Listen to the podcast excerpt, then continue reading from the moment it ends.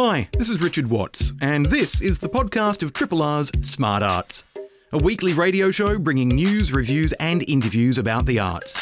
Broadcast live on Triple R from Melbourne, Australia, every Thursday. Hope you enjoy the podcast, and if you have any questions or feedback, feel free to get in touch via the Triple R website. Now, this weekend was supposed to be the Castlemaine Documentary Festival, held in the beautiful and uh, historic Theatre Royal in Castlemaine.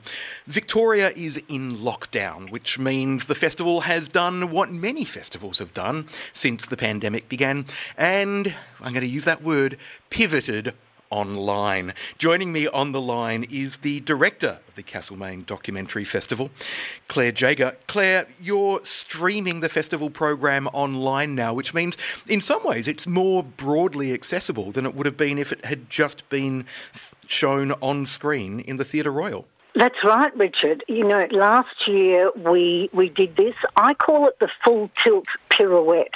You know, because last year we we were we called it in the clouds. This year we thought we would be back on terra firma in the Theatre Royal, and we prepped to be both.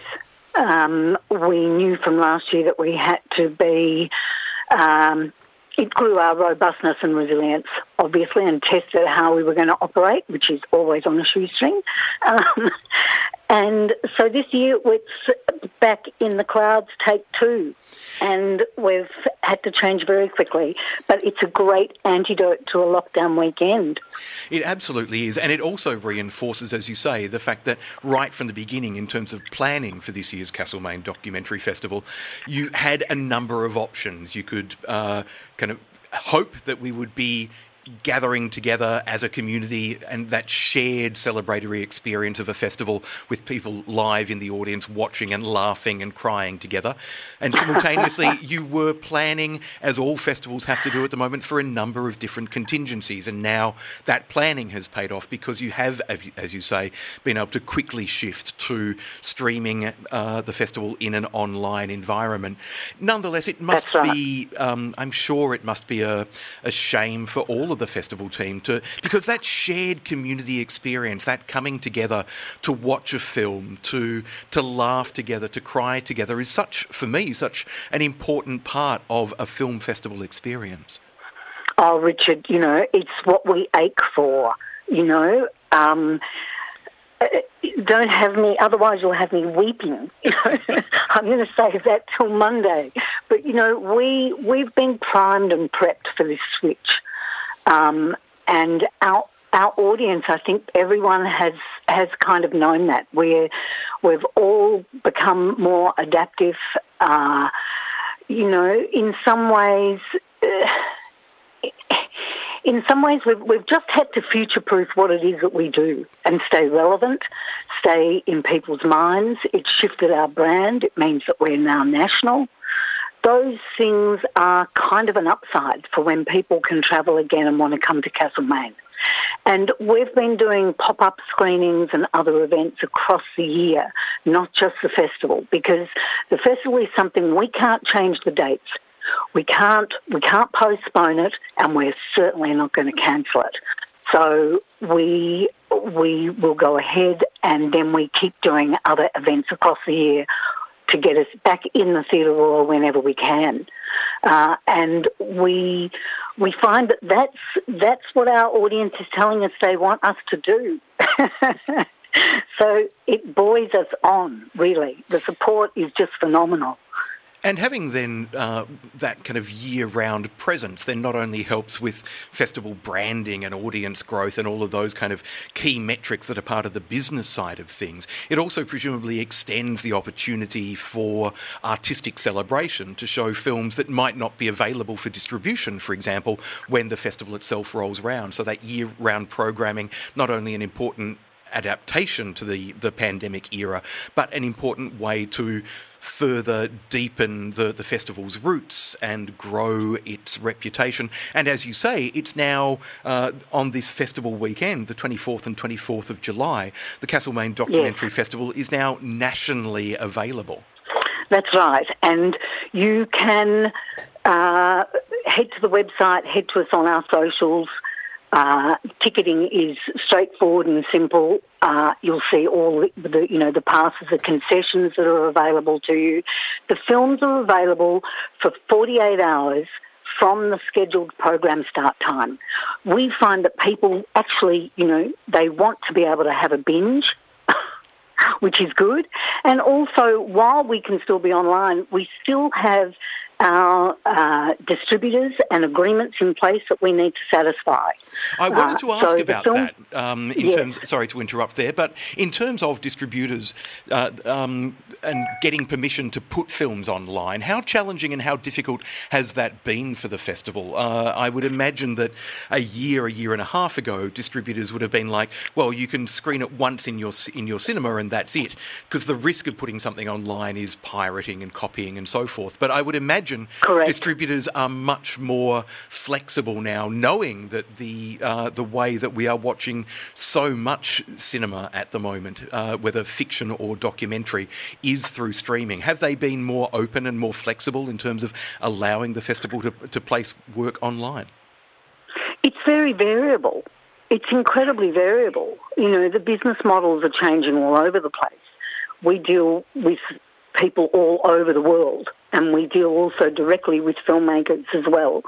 Uh, we have a number of Australian premieres uh, playing on the Sunday, and two wonderful films that are uh, they're one-off screenings in Australia. Faith and Branko on the Sunday night, which is a terrific music doc, and Bitter Love, which really speaks to this COVID uh, lockdown at the moment. It's a bunch of Russians cruising down the Volga.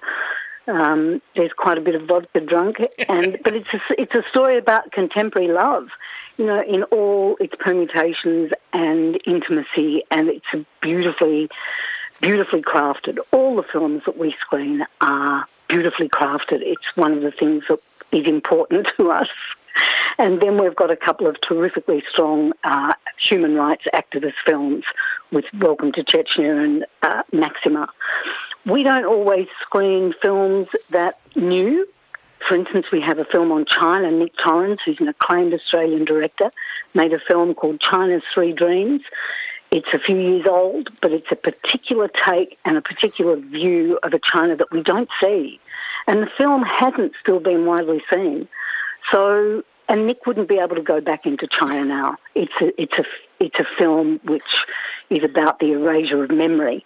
Um, and it's also beautifully crafted. So, you know, we do have different things on offer, even though we're small. People say we punch well above our weight. And, and, and I like to think that's true. We have a small and dedicated team and loads of uh, expertise and goodwill from our community.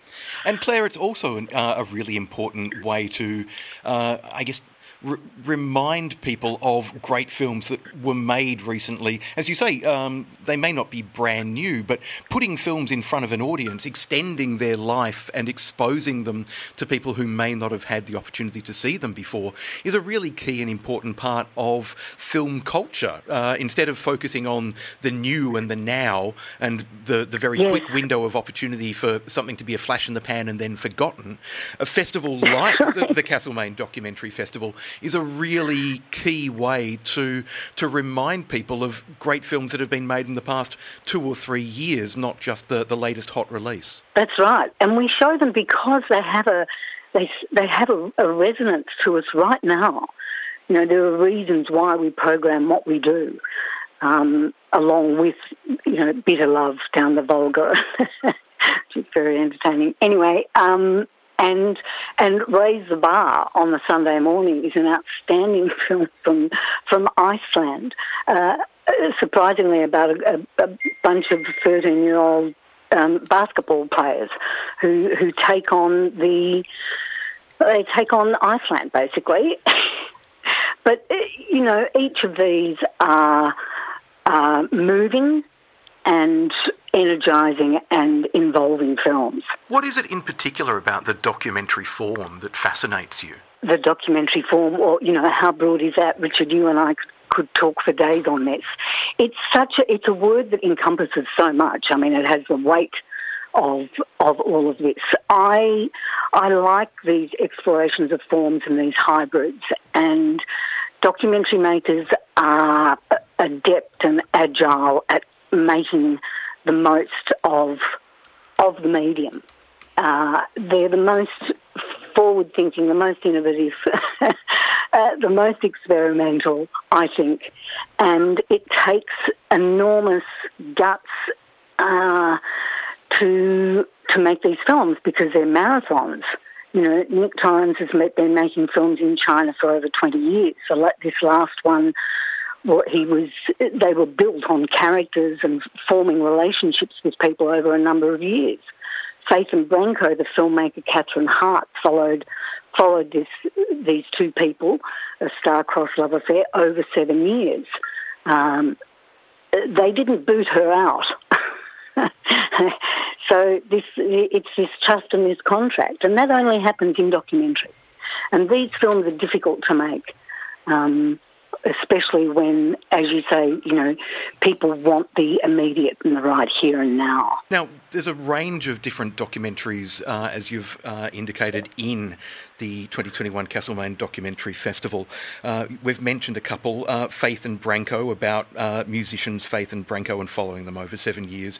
The Australian premiere of Bitter Love, which you've mentioned. Uh, the Maxim Gorky, a Russian cruise ship going down the Volga, uh, and looking at people who, some of whom think the best years of their lives are behind them, some people who are much younger, and, uh, and, and the different kind of uh, passions and dramas and drives there. One of the films that intrigues me uh, is Laurel Canyon, A Place in Time. Now, ah. back in 2002, I saw the the drama film, uh, the Laurel Canyon, uh, directed by Lisa Cholodenko and starring Frances McDormand. Now, Laurel Canyon is a, a, a, place in Los Angeles that has taken on mythical status because of all the musicians who used to live there, and this is a, a documentary about that. I guess that that period in history, in what the 60s and the 70s and into the 80s, perhaps, when so many different musicians were living in that area and the, the creativity and cross fertilisation that occurred. Yes, yes, it is, and it's it's it's what they call the musical petri dish of that time. And this Laurel Canyon uh, called Laurel Canyon, A Place in Time, is directed by an Australian, Alison Ellwood, who's been working in America for many years, went there first as an editor um, and has since also moved into directing. Uh, and it's, it's a superb documentary. There is another documentary that, that is on Netflix, but that's not the one that we're screening. we're screening Alison Ellwood's fabulous one on the on the Saturday night, and it has it, it tells um, it's the way again that uh, she has crafted this story. It has extraordinary up close and personal uh, archival and home movie footage, and you don't see anyway, I mean, you're not going to see Graham Nash as he is now. I think that's a good thing.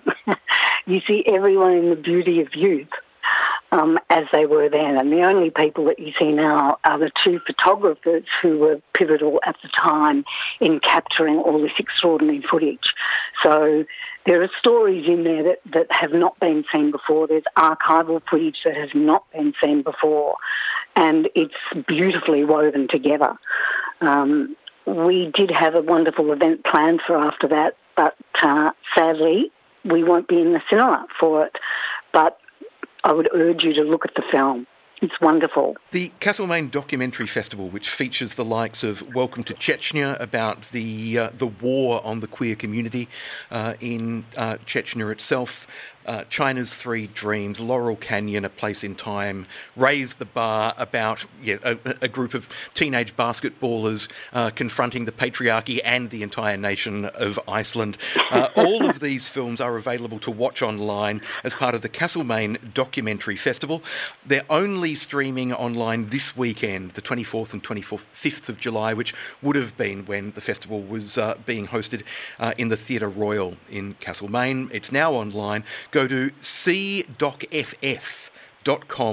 to check out the program for the Castlemaine Documentary Festival and to find out how you can book tickets to watch the films online. I recommend watching them with friends in different households so you can text and tweet one another or or alternatively, turn your phones off, watch the film uninterrupted, and then jump on the phone or jump online and debrief and discuss the films over a coffee or over a glass of wine, the way you would at a physical film festival because it's that shared experience of the film that is just as powerful sometimes as the film itself. Oh, thank you so much, Richard. Your support is fabulous. I've been chatting with the director, the festival director of Castlemaine Documentary Festival, Claire Jager. Claire, thanks so much for joining us. And as we said, uh, people should go to cdocff.com.au, the website for the Castlemaine Documentary Festival, to watch the films online this weekend, the 24th and the 25th of July. Claire, That's thanks right. very much for joining us. Melbourne's own Triple R. On Monday morning, uh, when I logged on to my work account to check my emails and think, now I need a story to write because I've got a gap in my publishing schedule, lo and behold, a community service announcement from uh, the Melbourne Symphony Orchestra, spearheaded by the MSO, but featuring swathes of performers from other companies and individual artists. Um, it's a community service announcement focused on vaccine hesitancy and getting people immunised for COVID, given that the federal government has kind of let the ball drop when it comes to a a potent, uplifting campaign. So we're just going to hear a little bit of uh, the performance of a lifetime message so that you can get a, a sense of its kind of uplifting emotional tone. Dear Victoria, We know it's been hard stuck inside for COVID lockdowns. It's been hard for us too. Performing at home just isn't the same. every week Victoria's arts community comes together to give you the performance of a lifetime. And now it's your turn. We need you to come together and get vaccinated as soon as you're eligible. to give us the performance of a lifetime. This isn't just about you as an individual soloist. Some people can't get a vaccine, so it's an ensemble effort to make sure they're protected too. You can call the hotline or go online to make a booking. Then jump in the queue. And bring something to keep you entertained while you wait. Now, I'm not going to play the whole ad, but you can uh, see that on YouTube, and I highly recommend checking it out. It uh, was written and directed by Emma Muir Smith, who joins us now on the line to talk about shooting the MSO's performance of a lifetime video and community service announcement.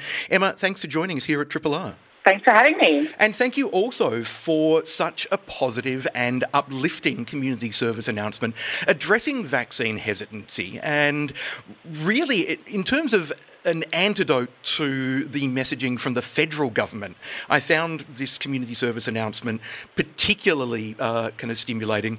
And I wanted to ask you how it was developed uh, and, and conceived, because we saw the federal government recently releasing a pretty bland ad, and good ads tap into our emotions. Sometimes, in the case of the Grim Reaper ad from the uh, the AIDS pandemic, uh, in a negative and fearful way. This is a message which is focused on goodwill, on community, and on the the power of connection. So it taps into all these positive emotions. So talk to us about why you wanted to create this ad and, and how it developed. Yeah, so it was actually the um, the idea of Steele Foster as the MSO. He's the production manager, and it was his idea to bring the community together and create a, a vaccine ad. Um, and we really wanted it to be very much a positive thing. You know, as as many people are aware, the arts has suffered a lot um, during the pandemic, but so have a lot of other industries. And we really wanted to make sure that it was a message from one who, you know, to everyone else who's also hard done by in this um, in this pandemic. And and we really wanted it to be uplifting. We wanted it to be a sort of call to arms, so to speak, um, and just something that might encourage people who were maybe feeling a bit nervous or you know, there's, there's been a lot of misinformation, a lot of changing information and confusion around, you know, aspects of the rollout. So we, we just wanted it to be something that could be positive and encourage people in, in a good way. Now, one of the things that's really effective about it is not only does it um, feature the likes of uh, Deborah Cheetham, Tim Minchin, Rhonda Burchmore, Virginia Gay, Tripod, Meow Meow, and many others. So if you're already a regular attendee at uh, kind of at the theatre, seeing these performers speaking to you uh, and encouraging you to get vaccinated may well help uh, encourage people to do so. But it fascinated me too that it's it's a positive and compelling message. It's it's a call to action, but it's not a fearful one. Talk to us about getting that emotional tone right. Did you do a lot of research into kind of how to craft a successful advertising campaign, for example, before you embarked on this project? Um, not advertising specifically. I actually teach um, at Monash University in health communication, so I did have a bit of a background in um, how specifically public health messaging is created. And yeah, basically, um, I guess I just made a big list of all the reasons why people might not want to get a vaccine or might be on the fence about it. You know, we were never trying to um, target the anti-vaxxers. That's not our domain, but um, we thought that we could we could possibly get some of the people who are just feeling a bit unsure, maybe not not entirely certain what's correct information, what's not correct information, maybe just need that, you know, a bit of a handhold. And so um, I did a lot of research into what public health experts were saying. And for instance, there was a, an expert at um, UNSW who had called publicly for messaging that addressed exactly what happens when you go to a vaccine centre because a lot of people were finding the mystery of that um, process to be something that was um, causing them to be hesitant to get the vaccine. Um, things like people didn't want to wait in the queue, and I guess there aren't queues so much now, but there, there were at the time that we were conceiving this. So we were really looking at um, what kinds of things might be um, holding people back that we could actually make a difference with, and we wanted to put it in a fun light and just uh, give people a boost as well. Now, it, has got a strong emotional message too, without uh, kind of dwelling on gloom and doom, such as the recent ad that we saw focused particularly on New South Wales, showing a, a young woman struggling for, for air in a hospital bed uh, because of COVID, uh, which an ad which not only is frightening but also ignores the fact that young people generally can't get vaccinated at the moment because there's not enough uh, f- uh, Pfizer to go around and they've been scared off from getting AstraZeneca. Um, but this is positive, it's uplifting, it's focused on community good and community action. And as I said, it's a call to arms. And what I found particularly intriguing, watching the online discussion play out on Monday and Tuesday in particular after it had been released, some people were poo pooing it, saying this is kind of only going to reach the converted, it's only going to reach the core demographic who already go to the MSO, the Australian Ballet, the Melbourne Theatre Company, Arts Centre Melbourne, who are all kind of key partners in helping this campaign get filmed and realised. But I also read that uh, some of the key demographics who are most hesitant about getting the vaccination are people in their 60s and older, despite the fact that they're at risk. Uh, and uh, another core demographic is uh, women who are un- particularly uh, uh, the f- women are, have been perhaps because of the, the focus around well-being and health and so forth. Some of the conflicting messages are, are scaring some women, particularly older women, off from getting vaccinated. So again, this uh, campaign, this uh, community service message, is really focused on the demographics who are perhaps most hesitant and most frightened and, and most uncertain about what's going on. Yes, that's exactly what we were going for. And I think we, we wanted to show the whole community, but we did specifically, I think if you have a close look at the ad, um, you'll notice that some of those really key messages about, you know, if you're feeling nervous, talk to your GP, they can help you get the facts. It's, it's normal to be nervous. Those messages are all delivered by women um, who are more in that demographic. So we were really trying to target um, those people because they are they are eligible and I've spoken to a lot of women um, in their 60s, in their 50s, who are eligible for AstraZeneca only, and um, were really put off by a lot of the um, sort of toing and froing from the government's um, messaging. And I think you know that's that's totally understandable that people would be confused and hesitant. And yeah, they're exactly the people we were trying to target with this emotional message. Now, in terms of pulling it together, how challenging was that? You said it was uh, conceived by somebody at the MSO, and then uh, I've mentioned some of the other key partners uh, the, the Melbourne Theatre Company, Arts Centre Melbourne, the Australian Ballet, and then all the individual artists who were featured as well Rhonda Burchmore, Virginia Gay, Tripod, and others. Given that so many performers aren't working at the moment because COVID has shut down so much of the industry, I'm guessing some of them probably jumped at the chance just to do something positive and creative and contribute back to a community that has given them so much support and so much love over the years. Absolutely. It was really overwhelming, actually, the willingness of people to participate, and they, they all donated their time, which was amazing. Um, and we had some brilliant um, people at the MSO helping to get lots of people involved, and yeah, it was it was really fantastic. A lot of people jumped at the chance, as you said, and we're really grateful to them for that because I think that one of the strengths of this um, video is that we do have recognisable faces and trusted personalities as well. So yes, we're super grateful to all of those people who did donate their time for this and help you know, to help their community and to help the wider community as well.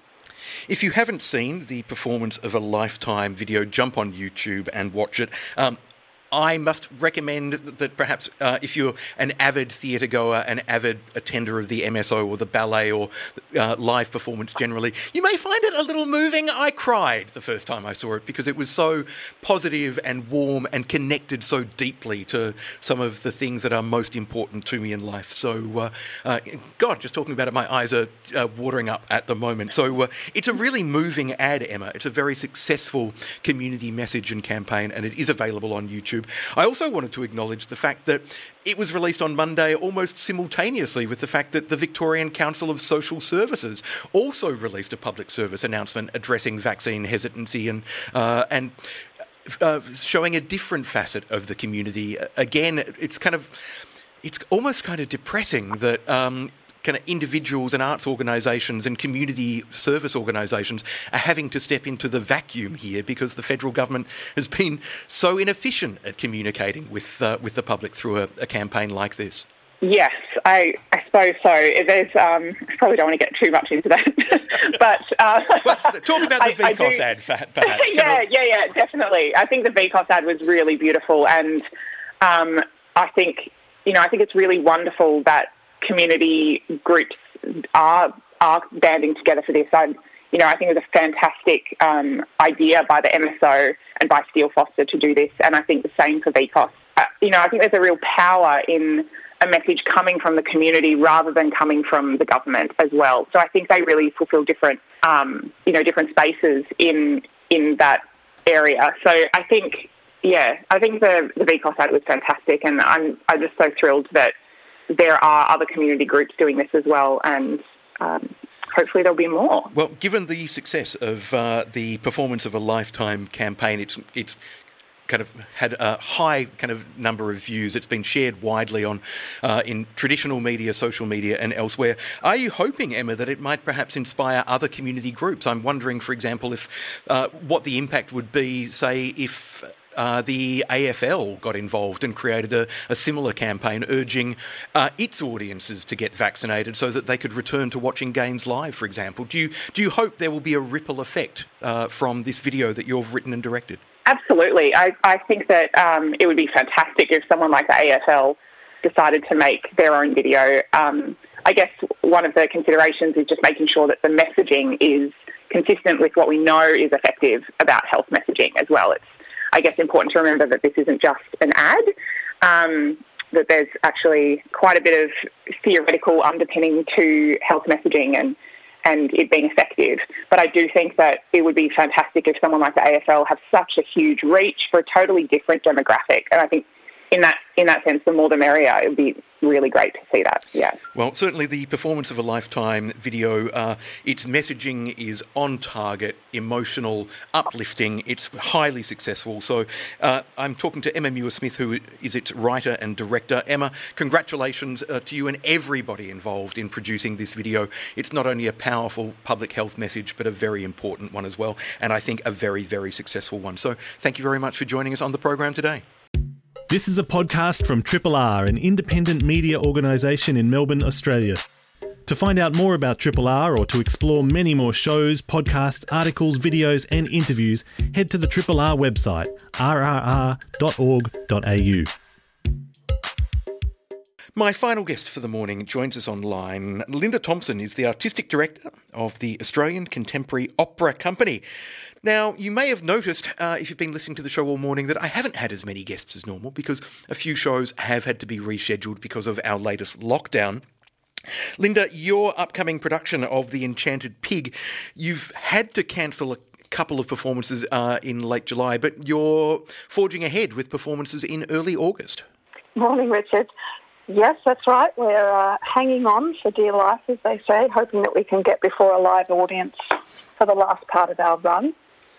Uh, it's been a bit of a roller coaster, as you can imagine, swapping and changing and um, dealing with changes to rehearsal schedules. And but we uh, look like we're on track. We um, pivoting, as the, the saying goes, to uh, to filming the opera and streaming it, which we would not have done if we um, had just done our live season. So that's a uh, that's a bonus for people who couldn't come into the theatre. Yeah. But being such a small company, we uh, usually try to uh, limit the pressure we put on ourselves. That's understandable, but with so much pressure on everybody in the arts at the moment, it kind of makes sense to go, what are some other strategies? It's been interesting talking to people in festivals and talk, talking to people in artistic programming and so forth, going, we don't just have a contingency plan, we have about 30 of them these days. That's so right, but I think if you're running um, an independent arts company, that's the way you roll pandemic or not. I mean, pandemic takes things to a whole new level, but um, contingency plans are our middle name. now, for people who are unfamiliar with The Enchanted Pig as a production, as its name suggests, uh, this is an opera for families, a very child friendly production, as opposed to one of the, the grand operas that is the stock in trade of, say, Opera Australia. Yes, except that Gale Edwards director, the original director, and I really struggled with this concept of um, family opera, and we actually struggled with the name of the opera because it's just not for children. It's uh, it has as much appeal to adults as it does for children, and uh, it's quite sophisticated in some of its um, humour, and certainly the music is just has great appeal. So yes, it is a under the umbrella of family opera and firmly put there by its title, but it is it, it seriously is a, a work that has appeal for all ages, and you don't have to have children or even like children to enjoy the production. Which, to me, is a sign of a sophisticated work of art that it can appeal to a broad range of audiences. It doesn't works can be accessible without being simplistic. For example, um, when we use the word uh, kind of broadly accessible to describe programming, people often think of dumbed down television, for example. But a, a work can be sophisticated and, and target multiple audiences simultaneously with with wit, with insight, with panache and artistic flair. Um, great art appeals to children just as much as, as, it appeals to adults. Well, that's exactly right. And what was really um, gratifying about um, the reaction from, um, shall we say, the older generation who came to the Enchanted Pig for whatever reason, not necessarily because they wanted to see the show, but to support the company's work, they were probably they probably raved loudest and longest they loved it. It's certainly a, um, a work worth putting all this effort in to make sure something happens in the middle of uh, the lockdown. Now, uh, one of the challenges with staging this work for you is, um, and something that I think talks to the ambition of Australian Contemporary Opera Company, uh, you've brought in not one but two performers from New Zealand to perform in the work. Yes, the uh, New Zealand Australia travel bubble was very attractive to make connections with uh, professional singers that I'd worked with in the past, and also Hadleigh Adams, uh, who's based in San Francisco, uh, fully vaccinated, and just coming out of two weeks quarantine in New Zealand to come to Melbourne. Uh, Hadleigh was our first recipient of a fellowship when we started our studio artist program in 2009, and has since had an extremely successful international career. So that sort of reconnecting has always been part of our um, motivation in making connection with people who are living overseas.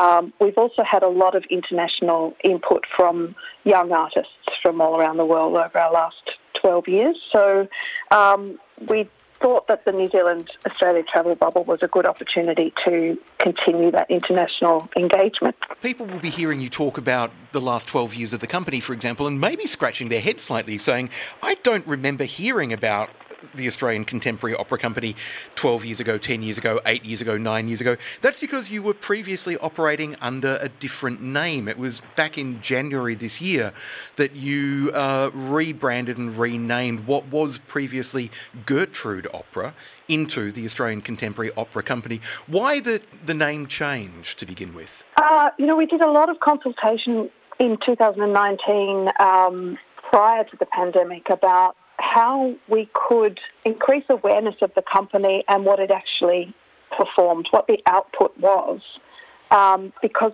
Gertrude was a um, a very affectionate company name and named after an extraordinary woman who we felt needed um, some more recognition. Gertrude Johnson, who actually founded the first opera school and company in Melbourne in 1934. So we, we honoured her through calling the company Gertrude Opera. Um, the Australian contemporary aspect means that we don't have to explain anymore that our singers come from all over Australia. It may be a Melbourne based company, but it's a national company. And that the contemporary aspect, it, it, it can be um, interpreted in so many ways, but for us it is we are just of now. We we are looking after the careers of people now. We are looking at ways that opera can relate to society and our audience in the now, and so the contemporary is is uh, sums up what we do across all um, branches of our activity. And it's not sort of nice to not have to explain. Uh, well, we say ACOCO for short, um, and all we have to do is, is say that the name of the company in full and people have an understanding of what we do. And amongst the other things you do, as well as uh, staging The Enchanted Pig, which uh, you, the company originally staged in 2019 to great acclaim, you've been staging, for example, um, I guess, uh, works like As One, which is effectively a chamber opera in some ways, but then at the other end of the scale, the uh, Yarra Valley Opera Festival, for example. So uh, a small company, but one punching kind of well above its weight, to use that somewhat cliched term. yes, um, we're happy with that because it's exactly what happens, and a company, an arts company, is only as um, productive and successful as its as its company members. So our artists and musicians really, and our production team, everyone involved in the company actually goes above and beyond to deliver what we do. And uh, there's a lot of um, there is a lot of goodwill and generosity, and it is all about telling the stories. The that we choose have stories that we want to tell and feel have a need to be told. So whether it's a chamber opera or like The Handmaid's Tale, whether it's something that is um, culturally, culturally popular, uh, we craft it in order to fit our resources and present it in a way that we um, which seems to be paying off. People are loving what we're doing. And also a company with a really strong commitment to nurturing and creating opportunities for younger and emerging Australian opera singers. And I know there has been some criticism in the industry of our national opera company who seem more focused on flying in international stars as opposed to working more with uh, locals. That controversy aside, the fact that your company, the Australian Contemporary Opera Company, uh, like other smaller opera companies, really seem committed to supporting new talent to ensure that uh, there is a career path for Australian opera singers. Well, that's right. And I think at the core of our company are our young artists who absolutely relish um, working in our uh, unique environment in that we require them to work under a professional schedule, uh, and we also have expectations that they're going to meet in, in terms of professional standards. But we also act as a feeder to Opera Australia, and Opera Australia, um, by virtue of you know, we've got in terms of opera companies in Australia, we have the haves and have-nots, and certainly Opera Australia is where every single young artist wants to work because that's it's the pinnacle of our operatic activity in Australia. So.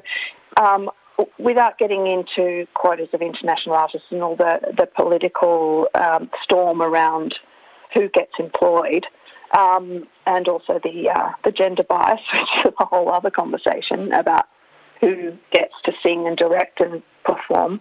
Um, I think our young artists transition quite easily from our program and the professional performances that we give into the professional arena with companies like Australia. And speaking of performances, to return to the Enchanted Pig, as we mentioned, the um, season was due to begin on the 29th of July. So 29th of July and 31st of July performances have been cancelled, but tickets are available for Tuesday the 3rd of August and Thursday the 5th of August to see The Enchanted Pig. Uh, if you missed its 2019 season, now's the chance to see it again, presented by Australian Contemporary Opera Company. Uh, and as Linda mentioned, uh, the production being filmed so it can be streamed or screened at a later date, which again will make it all the more accessible for audiences, say in regional Victoria, who can't travel physically or perhaps can't afford the costs of visiting Melbourne, staying overnight, and seeing the show. Yes, we're thrilled about that. I should just say that until the lockdown in Victoria is announced as, as lifted, the ticket sales are on hold. So everybody needs to listen out for the news next Tuesday um, so, and then we'll know what's going on. So keep an ear out for the news and then jump online. More info at www.ac oco.acoco.org.au for information about the Australian Contemporary Opera Company's The Enchanted Pig. Tickets uh, through Ticketek once the once we are out of lockdown and once that news has been announced, so that people can then book uh, to see the performances of The Enchanted Pig on Tuesday the 3rd of August and Thursday the 5th of August, 7:30 p.m. Uh, presented by the Australian Contemporary Contemporary Opera Company at the Athenaeum Theatre in Collins Street in Melbourne. I've been chatting with Linda Thompson, the uh, Australian Contemporary Opera Company's Artistic Director. Linda, thanks so much for joining us, and chookers for uh, the those two shows. I'm very much looking forward to hearing that it's a great success once tickets are no longer on hold. Thanks for listening to this podcast of Triple R's Smart Arts, a weekly radio show bringing news, reviews, and interviews about the arts, broadcast live on Triple R from Melbourne, Australia, every Thursday. Hope you enjoy the podcast, and if you have any questions or feedback, feel free to get in touch via the Triple R website.